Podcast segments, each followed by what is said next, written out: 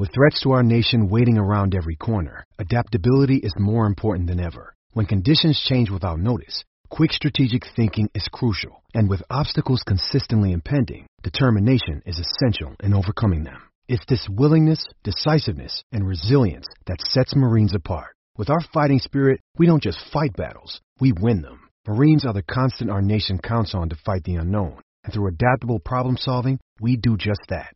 Learn more at marines.com.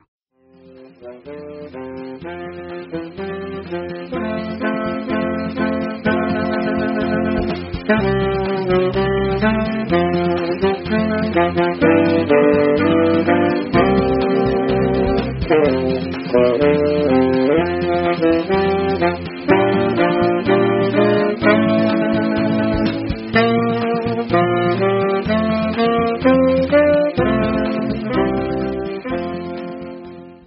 Badger fans, and welcome to another edition of Bucky's Fifth Podcast. As always, Tyler Hunt and Matt Bells here covering everything Wisconsin athletics. On today's show, we're, it's kind of kind of be more of the same, unfortunately, folks. The Badgers once again lost a tough one at Purdue, 73-69. So we'll talk about all things that. Um, kind of the same game that we've seen from the Badgers these last couple weeks. Struggling night in the shooting department, defensively a little bit rough uh, on the inside against some strong bigs, and the end result's pretty much the same. So we'll talk about all that, see how the Badgers will fare in their final regular season contest at Iowa to end uh, the season. Then we'll get into some football talk. We've got some commits, we've got a visit coming, and then we have an offensive line preview and review for the 2020-2021 season. So lots to get to on the show as always. Matt, how are you today? Doing great. Ready to flush another Badger loss down the toilet here and, and get into some football talk. So uh, let's let's dive into it, dude. All right. Well, let's get right to the the tough conversation uh, once again. I, I was hoping that we'd be able to talk about a victory because it does feel. I know they won that uh, game against Nebraska, but it does feel like it's been a while, and they've you know of course beat Northwestern, but a big quality win is something that I think the Badgers were were desperately searching for, and this game felt like one that was at least winnable. I mean, they they've been in some of these games despite losing. It's just been you know a few shots here and there and some struggles defensively, just not enough to get it done. And you know Purdue in terms of standings was close to there. You know we've talked about it time and time again. Wisconsin kind of loses the team above them and beats the teams below them, but end of the day they once again fell 73-69. Was it in your eyes that much different than the other three losses in this rough stretch, or was it was it kind of the same thing, just uh, a different night? I think it was kind of a hybrid of both because you saw them jump ball to a nice start at the beginning of the game, which was something new and exciting compared to how things had go gone in the the previous you know four to five games. But then you you still saw the extreme scoring droughts you still saw the shooting struggles from three and uh, the defensive miscues in in the post. So I, I think it's a lot in a lot of ways. It's very similar, but um, I, I thought Wisconsin you saw improved play by a couple of players on the offensive end. Brad Davison, Nate Reuvers, Aleem Ford, three guys who had been pretty non-existent the past few games, got involved, did some nice things on the offensive end.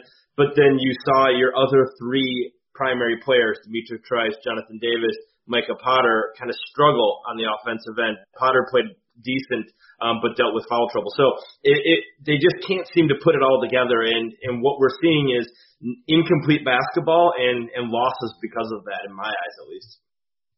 Yeah, I mean it was. It's just. I think incomplete basketball is a great way to put it because they did do some things better, and there were stretches where they looked, I think, more I feel like competence a harsh word, but more together. I think it's fair at this point. yeah, at this.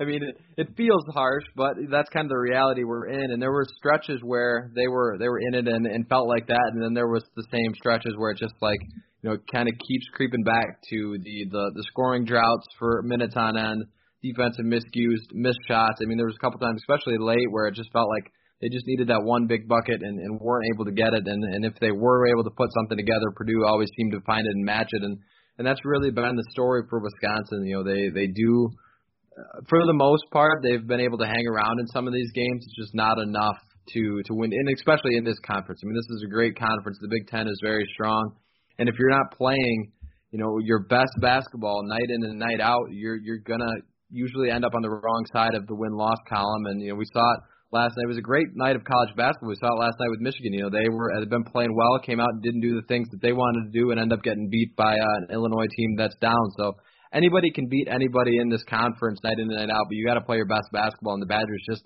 have not done enough and, not had played quality enough basketball over the stretch to to win any of these games. And, and you're seeing the result of you know losing uh, you know four or five and, and really struggling to do so. You can tell they're frustrated. I mean, it's it's been a long time coming. You felt like this win was really needed and just didn't have enough to get it done. Yeah, for sure. I mean, and and there were some glimmers of hope. Like I mentioned, mm-hmm. uh, you you saw some improved play on the offensive end by some players. I thought the Badgers did a better job rebounding. Um, in the end, Purdue was still plus 10 in the rebounding department, but a big part of that was just the Badgers had seven extra shots and they missed all of them. So uh, you look at it, and Tyler Wahl, I thought he did a tremendous job of cra- crashing the glass. Six offensive rebounds to give them um, second chance opportunities, and, and that really kind of helped them out late in the game. But then in the end, it still came down to they tried to play hero ball late when they were down three with just over a minute left and and didn't have anything that looked like the set that you wanted in terms of a scoring threat. They had guys, you know, hovering around the three point arc, not uh, taking necessarily shots and, and really uh, making things happen in the paint and, and the shooting woes, man. I don't know how many times we can talk about the fact that they're shooting in in uh, inefficient number of three pointers, given how uh, uh, effective they are from deep at this point. Yeah, I mean it, it's really the same conversation over and over and over again. It feels like seven from 29 from the three point line, 24 percent, just not going to get it done. Um, you know, 40 percent from the field, which is okay, but you really need to. It's it's the same thing. I mean, they, this team, if they're going to shoot 29, 25, 30 three pointers a game, you've got to convert on, on more than that. It's just in, if that's what you're going to rely on as your bread and butter, even though they've kind of struggled at it, they they've got to start knocking some of these down. And you know, we saw it at home, we we saw it on the road. So I think at the end of the day, it's just getting to be that this team really isn't as strong a shooting team as as maybe they were. Of course, last year they were much better shooting team and and knocked down some shots, but they had spurts like that that last year. It just seems like right now it's just all coming together, and none of these shots they really need to fall are falling. So I keep saying, you know, eventually I think they're going to bust out of this slump, but maybe that's just not the case, and this is the team they are. But uh, live and die by the three point line right now is is usually going to end you up uh, on the dying side with the way they're knocking them down. I mean, it just seems like this, we're saying the same things over and over again each episode, but it's really um, you know, especially on the offensive and the shooting end, it's it's the same thing. You know, there's not much more you can get into than just not hitting shots and especially not hitting shots when you need to. But they need to, like you would think at this point, instead of just continuing to crash yourself into a wall, you would pivot mm-hmm. a little bit, try something new. I mean, t- you can't continue to hoist this number of threes and expect that things are going to change. and um, you look at it, and something that that was different about this game, and really what gave them a chance uh, in this game against a very talented Purdue team was the fact that you take out those three pointers, they shot 57% from inside the arc. Like, what the hell are you even doing shooting threes if you're make, doing that well inside the arc? And so that's the frustrating part is they finally got some things going. They were making some layups. They were getting into the paint and making things happen. But then at the other end, they were tr- still trying to shoot three pointers and and got flustered and just relied on that. And that's not going to be how you win games. You look at it right now, and Brad Davison was the only player on the entire team that shot over 30% from from deep, and he was three of eight. So Wisconsin has some soul searching to do, and really they need to look at this and, and say, hey, we can score inside. We don't need to turn outside the arc every single time and rely on the three. And I know we've said it said this until we're blue in the face, but man, you would think that they would just adjust based off of that. Yeah, and and that's I would love to kind of be a a fly on the wall with the with the conversation between the players and the coaching staff in that regard because I mean we're coming on to the last game of the season and this team is you know pretty much night in and night out hoisting 25 to 33s. I mean 31 against Illinois, 30 against Purdue. I mean you're you're getting into the you're late in the regular season where you're consistently putting that many up. You would think if it's not working and not falling, um, that that eventually you would make that pivot. And that, I would love to know if, if Greg Gard's going to his guys and saying, hey, you know, we don't need to take this many three pointers. You know, I know he's a very analytical guy. He's talked about that time and time again. He likes to look at the the um, the numbers and analytics to figure out the best lineups and, and find out the best shots. I know college basketball is moving towards that, more teams hoisting up more three pointers, but if you're not knocking them down and you're losing a lot of basketball games, eventually something you would think has got to give. And I know like, maybe that's just the way we're going to go out with with uh, you know trying to hoist up three pointers. You got one regular season game left, so maybe there's not enough time for adjustments. But yeah, I would agree. I would think at some point you go and say, hey guys, we don't have to hoist if 30. If we can try to limit that to 20 and get 10 more clean looks. Granted, there's some good defenses in the Big Ten, but I, I would think that would be more productive than just consistently hoisting up you know shot after shot from beyond the arc because there was there were some good looks from three, but there was a lot of them that seemed forced late in the shot clock, which is it makes it even more frustrating and just kind of compounds the problem even further. Yeah, I mean that you look at the mark, 29 threes, that's half of your total shot attempts. That's absurd. Like that's mm-hmm. just that's not how normally things are done. You can look at Purdue for example. You can live if you're Purdue shooting 28% from 3 in the second half because hey, you only attempted seven of them and it doesn't kill you. Um, so I, I think you look at it, Wisconsin. I'm who knows? Like you mentioned, I'd love to be there to hear what Greg Gard is saying because maybe he's telling these guys, hey, stop shooting threes. We need to get the ball inside. Um, but at the same time, Wisconsin seems to be falling in the habit of, hey, we're going to shoot the three. We've got an open look. Let's let's take it. And and some of those shots were early in the shot clock. Some of them weren't great looks, and they need to be better. Some of them were great looks where they're wide mm-hmm. open and they just aren't connecting. Um, Nate Reuvers, for, for example, I mean, man, he's had so many good looks from three, and, and teams aren't even coming out on him at this point because he's he's nowhere to be found in, in terms of connecting from deep. So they they've got to figure something out on offense. I love that at times they went back into the the basics, like the fundamentals of the swing offense, and and that I think helped them at times. You could see them giving them that structure help them, but um, I don't know if maybe that's the move or or what. But at the same time, something needs to change if they want to make a run in March here. Yeah, got to change and, and got to change fast with that uh, final regular season game against Iowa on the road coming up. Uh, Wisconsin defensively, we knew they were kind of up against it with, with Zach Edey and Trevion Williams. You know, coming into the game, I, I thought Williams was going to be a matchup nightmare for the Badgers, but it ended up being Edey's seven four. You know, kind of a just goofy looking kid. You would think he's not as great of a basketball player as he is because he's so long and lanky, but he really killed the Badgers, 21 points. What did you make of of the Badgers defensively? Because there were times where it was okay, but there were other times where they just Purdue seemed to get whatever they wanted, and especially you know down from you know high percentage range. I mean, some of them are just dunks, layups, where you if you're not uh, you know putting up more of a fight than that, it's going to be hard to hang in a game. Yeah, I mean they just they just let uh, true freshman get way too comfortable in the paint. Mm-hmm. Zach Edey, I mean he's huge, like he's big, obviously at seven foot four, but at, at at the same token, you can't let this kid get three feet away from the the uh, bucket and just turn and, and lay it in. And that's what he was doing all night. It wasn't anything where he had superior low post moves, anything.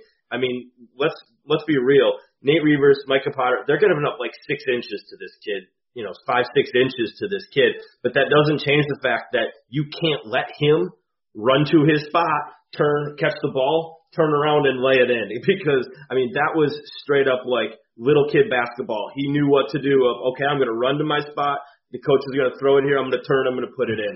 And that's all he had to do. And, and it was like, okay, let's maybe change. Let's maybe double them. Let's maybe try some of these things. And none of it was happening and Wisconsin struggled against him. Um, I thought honestly they played fairly well against Trevion Williams. He had that big bucket mm-hmm. late that helped them out, but they got him in foul trouble. They were able to do some nice things, but but you, they let a kid who came in averaging about eight points a game just absolutely dominate them, and and that's the story on the defensive end in a lot of ways because Wisconsin struggled in at uh, at protecting the paint, and and they got just absolutely dominated by that kid.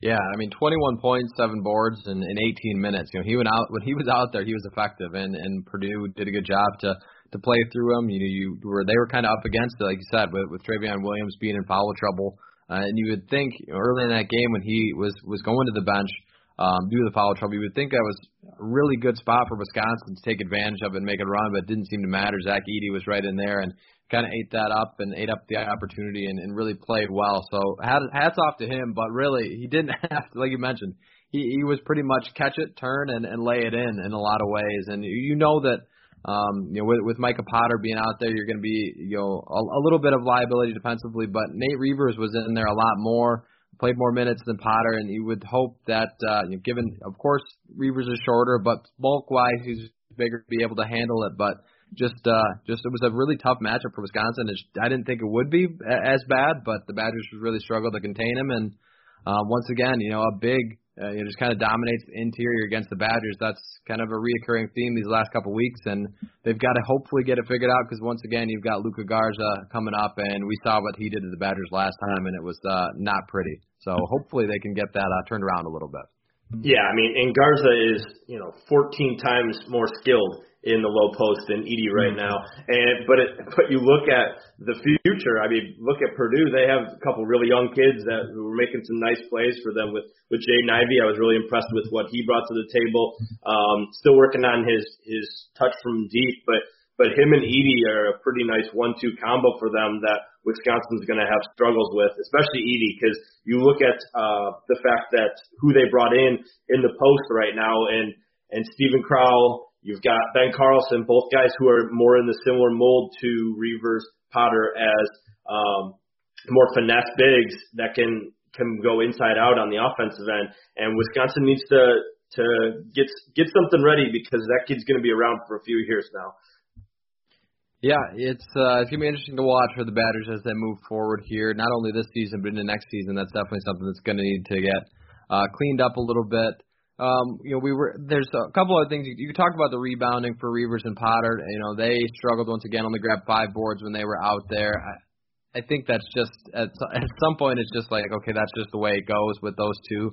Um, the refereeing was was also I think that really made it a little bit of an impact to to slow the game down a little bit. It just you know, especially watching it, you know, that game last night just seemed to be those, those there's college basketball games sometimes that it, there seems like a whistle every play and it, it takes the fans out of the flow a little game. It's hard to watch, so I have to imagine that has an impact um, on the players as well. Did you notice that as well? That it just seemed like the refereeing and, and it seemed like a whistle every every trip down the floor for a good stretch of the game. Oh yeah, I mean you looked at 27 whistles in the second half um, on fouls. It was it was atrocious. They they needed to swallow their whistles a little bit there because that was that was unneeded. Um, some of them were touch fouls, and they com- and it was a complete switch of how the first half went. I thought that they did a fine job in the first half. It was fairly reasonable, but second half, every other time down, uh, both teams couldn't uh, score. They weren't hitting shots. All they were doing was going to the free throw line, and that game just it felt like it was going to go to till midnight at one point, and it was so different than when you watched that Baylor West Virginia game earlier. It was just like it was a completely different sport altogether. Yeah, we went from Baylor, West Virginia into Illinois, Michigan, which kind of ended up being an ugly game for the Wolverines as well. Then right into Purdue, Wisconsin, which that second half.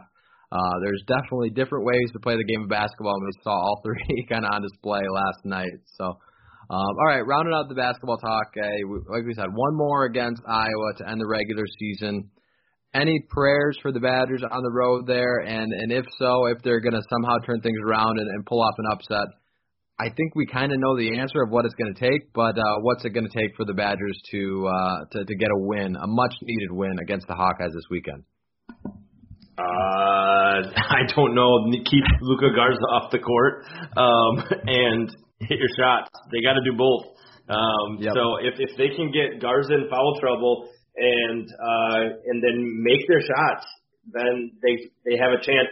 But I think really realistically, it's it's got to be that they get hot from three. If if they're going to still continue to to uh, throw throw those jump shots up out there, they've got to eventually hit. And a law law of averages is, is definitely on the Badger side at some yeah. point here. And um, if if this is the game, that would be amazing. It would be great because Wisconsin is in dire need of a quad one win to to kind of bolster their resume right now because it's it's trending in the wrong direction and and really uh, Iowa is not the team you want to be playing against in that situation.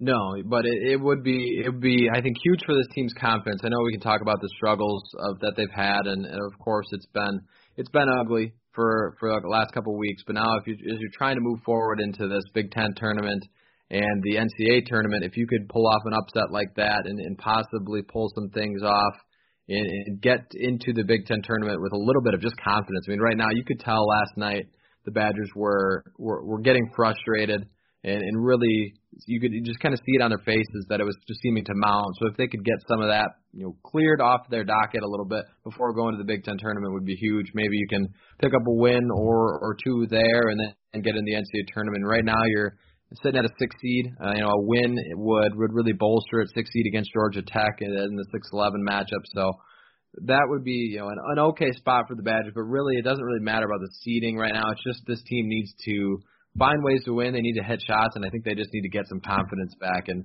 that would start with a win against Iowa, but uh, it's going to take some some strong defensive effort against Luka Garza, and it's going to take some shots finally starting to fall. And, and I'm just not sure if if that's in the cards for them right now. Yeah, and I, I think it's going to be important to watch Maryland right now as well because Maryland is right as the seventh seed in the Big Ten tournament if things ended right now with Wisconsin a half game ahead of them. And the way they're finishing off their schedule, they've got Northwestern on the road and Penn State at home, two very winnable games for them. There's no stopping them from sliding over Wisconsin and taking that uh, bye game in the Big Ten tournament, pushing Wisconsin to have to play right away. So I think that's something to watch here is is how Maryland finishes and and if the Badgers can can steal a win in uh, in uh, Iowa City. It would be much needed for sure. All right, I think that wraps up our basketball talk, guys. So stick with us through a couple quick ad reads, and then we'll get into some football discussion. All right, we, the Badgers have been busy. We've talked about a little bit in the 2022 circuit. Seems like offers going out left and right, but they added another piece to their 2021 class. Before that, an Owen Arnett out of Hartland Arrowhead. Um, a player that's classified as an athlete in his recruiting profile was previously committed to Virginia before um, opting to take the preferred walk-on spot with Wisconsin. Uh, played a lot of outside linebacker at Hartland Arrowhead, as well as some receiver. Athletic kid, um, six foot, 190 according to his recruiting profile. So a guy that's going to come into Wisconsin and, and maybe move around. You know, it's not quite certain where he'll be in terms of position wise, but he's just an athletic kid from in-state, which we've seen what Wisconsin can do with them. So, what did you make of that commitment uh, and that late add to the 2021 group? Yeah, I think that's a it's a big get in terms of a walk on because he he has a pedigree. His dad uh, actually came from my hometown and and played uh, at UW Whitewater and was a Hall of Famer there. So and and now has a, really good uh, at NX level. He's the director of sports performance there. So he's got he's got the pedigree to to be a good player. Um, it's there's a reason he was wanted at Virginia as well as a per, preferred walk on. He's he's talented. Has some versatility. I, I, I would expect he starts at linebacker, but he also played a little full uh, tailback, so maybe he's a fullback. I know we talked about that position mm-hmm. last mm-hmm. last uh, podcast. So I, I think it's a really good get. These are the type of kids who who bleed red and white, who end up oftentimes panning out more more often than not. So Wisconsin got another good kid to to hopefully um, not only bolster their um, connection to uh, that uh, workout facility, but also to Hartland Arrowhead, which is one of the top schools in the state. Who Wisconsin hasn't really brought in a lot of guys from there lately, but it's still one of the the bigger schools in the state altogether. Yeah, I think it's a great get. You mentioned, you know, these guys that are you know, in-state kids that that walk on, take the opportunity. Um, there's a pretty good track record of them having success, so hopefully that can happen in this situation here um, wherever Owen Arnett ends up. And I was watching his his high school highlight tape uh, when writing up the article for our website, and it, it, he looked like a very athletic kid. You know, if he's going to be on that defensive side of the football, that's that's the type of guy that Jim Leonhard likes to get.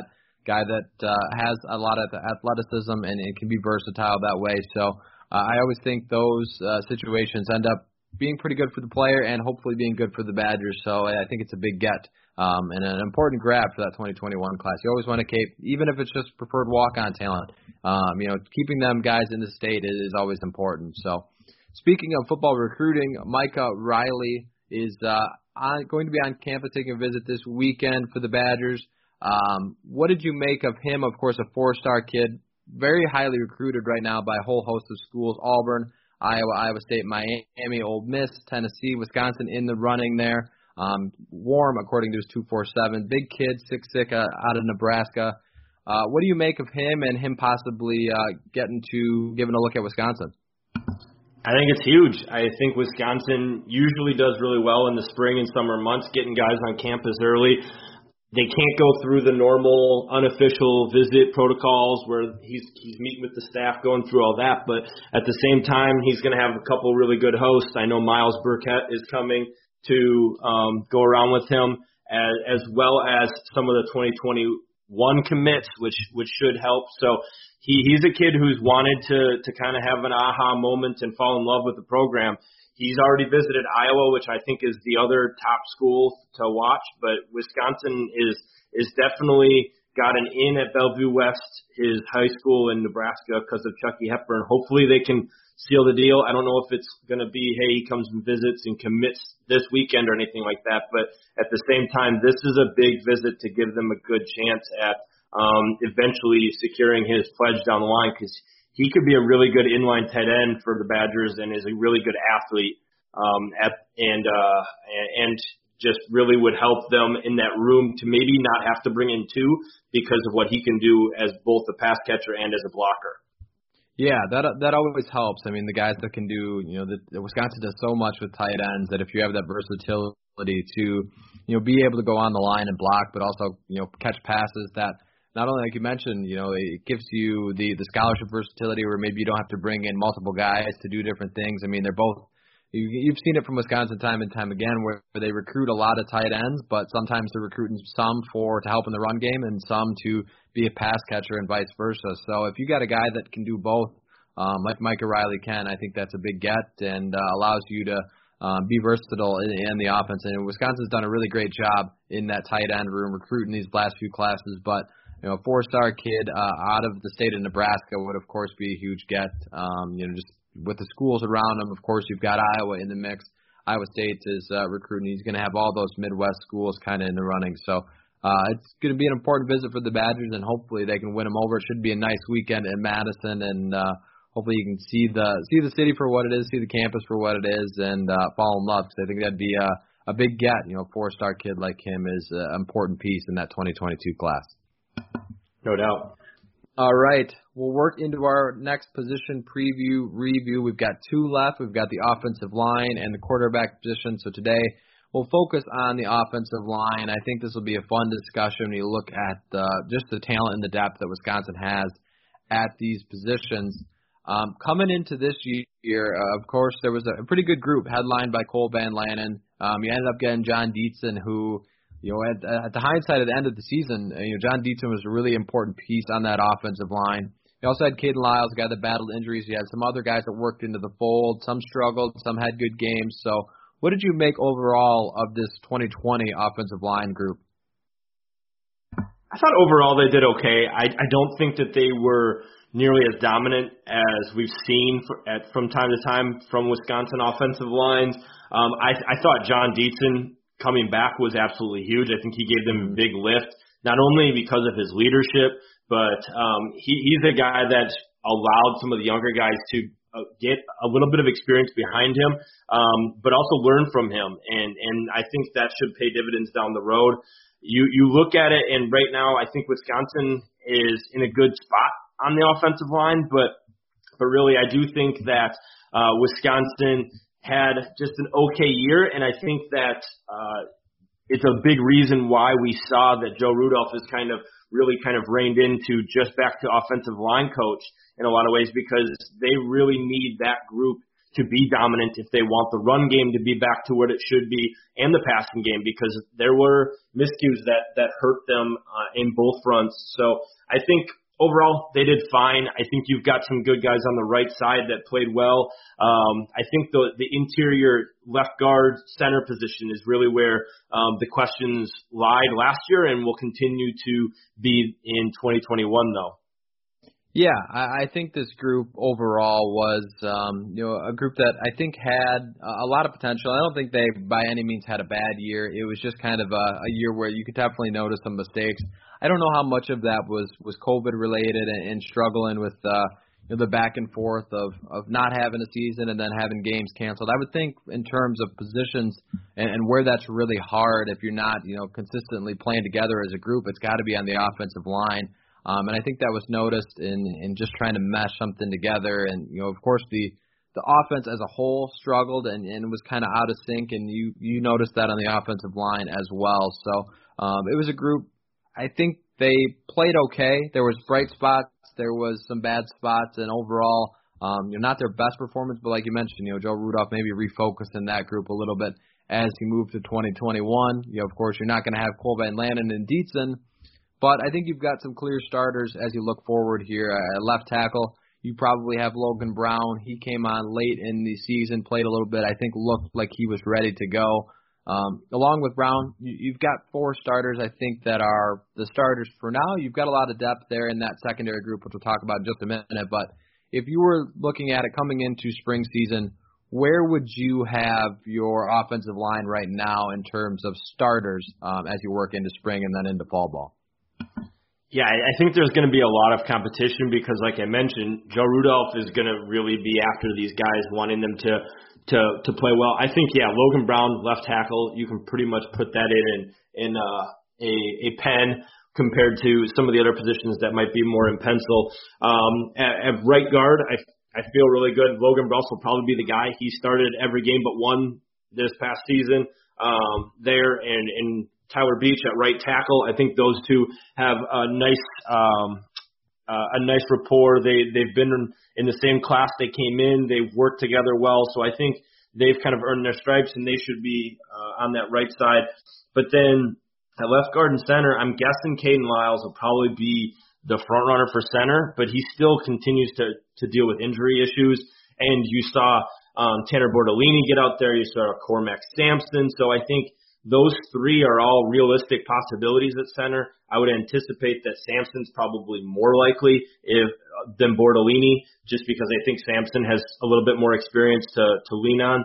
And then Josh Seltzner's probably left guard. Um, but but really the the guy to to watch is is can a guy like Jack Nelson or Michael Furtney, Joe Tippmann, can they get in the mix and and crack that top five? Because um, I do think that uh, Josh Seltzner, really strong kid, but at the same time, he's not quite as athletic uh, as some of the younger guys who were pretty heavily recruited. So I think that's um, the uh, spot to watch is that left guard spot.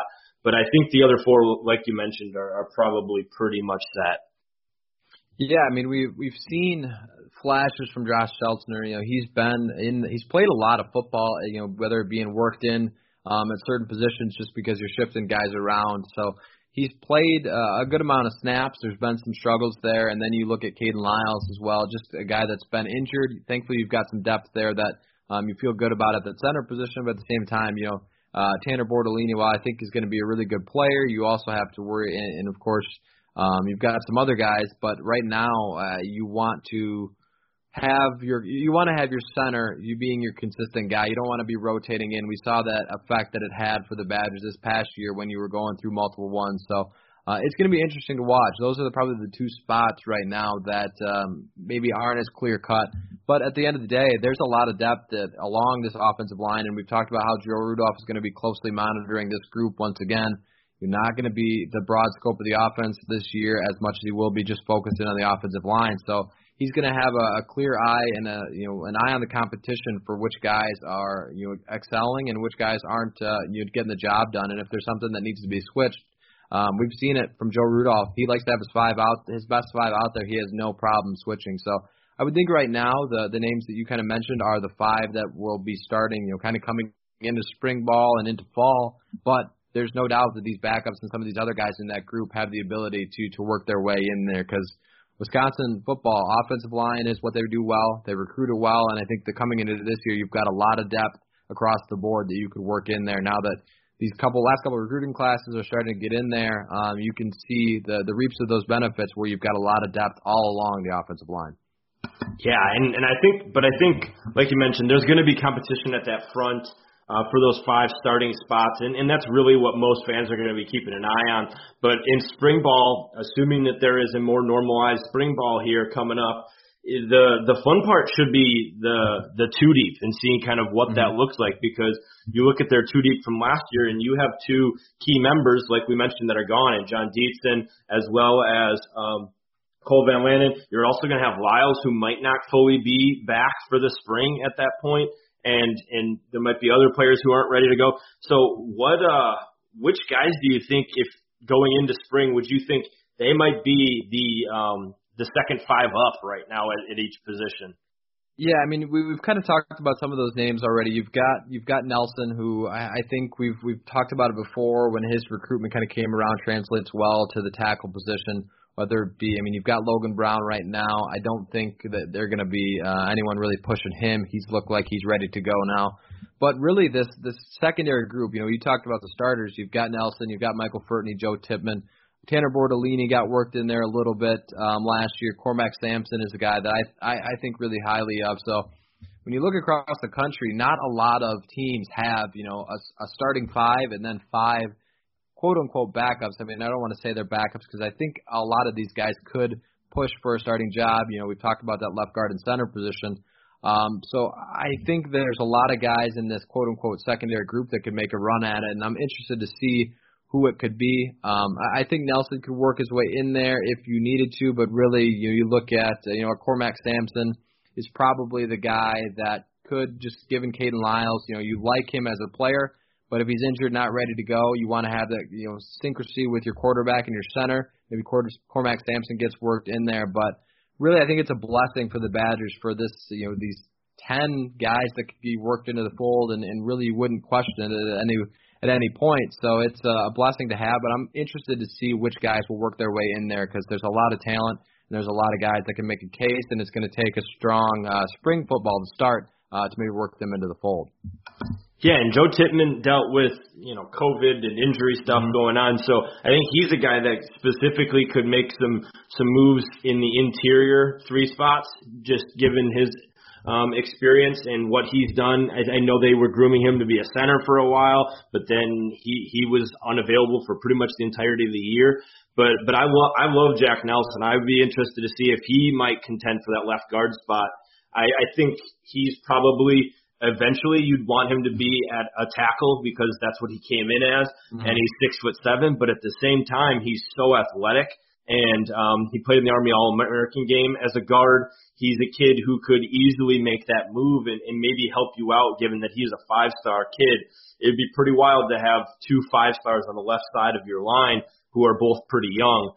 And, but I, I think you look at his talent wise, they eventually got to move some of these tackles that came in to, to guard, like they did with with Tippmann. So maybe Jack Nelson is another guy who could do that because I'm assuming that Trey Wedig is probably going to end up being a right tackle down the line.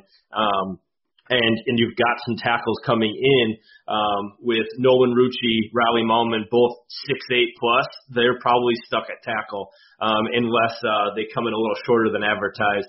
Um, so I, I think there's a lot to like about this room. I think the athleticism is is rising, and which is really important at the offensive line position or across the offensive line. But but really, I think the competition behind those five starters is is almost going to be just as much fun to watch, at least for me. Oh yeah, yeah. No, I totally agree. I mean, I think there's you know Jack Nelson is a guy that is you know athletic. He, he's a he's a beast. I mean, when you look at him, he's just um, you know, seems like a guy that's ripped six seven. You know, Wisconsin had him as 289 on the roster. I have to imagine he's uh, up above that now, just after this off season. So he's a guy that I think certainly could move around. You bring up a good point. I mean, you, we talked about these 10 guys that are on the roster, but you still have uh, you know, Rucci and some other guys coming in that uh, eventually are going to translate to those positions as well. So if you can get a guy like Jack Nelson and, and maybe Trey Wedig moved into a position that they feel um, for the future, you know, to couple with Logan Brown, to couple with these younger guys coming in, you've not only got uh, you know five pretty good starters and five pretty good backups, you've got some recruits that are are not going to be far behind, and we've talked about it time and time again. These recruits for Wisconsin are getting better and better earlier on in their career. They can make an impact earlier on, and of course, Wisconsin offensive line when you get them in. It, it's it, I think it always benefits them to have a year. You don't see many true freshmen or redshirt freshmen cracking in there too much, but uh, Wisconsin's got the talent there that they could certainly get some of these guys into the fold early, and it's going to be uh, a fun, you know, competition for the starters. It's going to be fun to watch who ends up getting you know that second spot, and then you know these younger guys just to see how they develop. I think the future is is very bright for the Wisconsin offensive line. I know we've said this is their the bread and butter. That's what they do well, but it really seems like right now they're they're seeming to hit their stride on the recruiting front, and I'm excited to see um, what some of these guys can do as they get into the fold.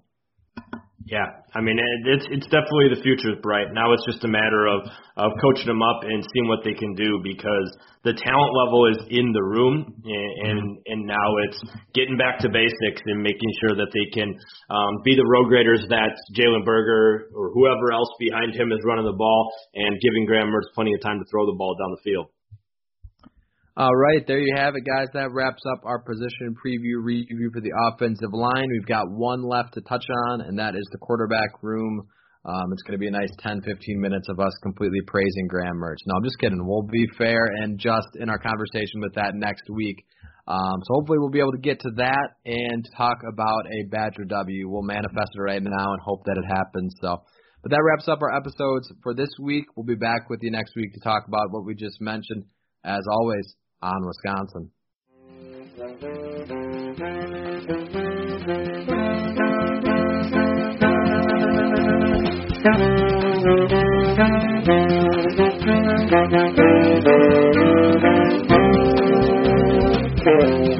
you.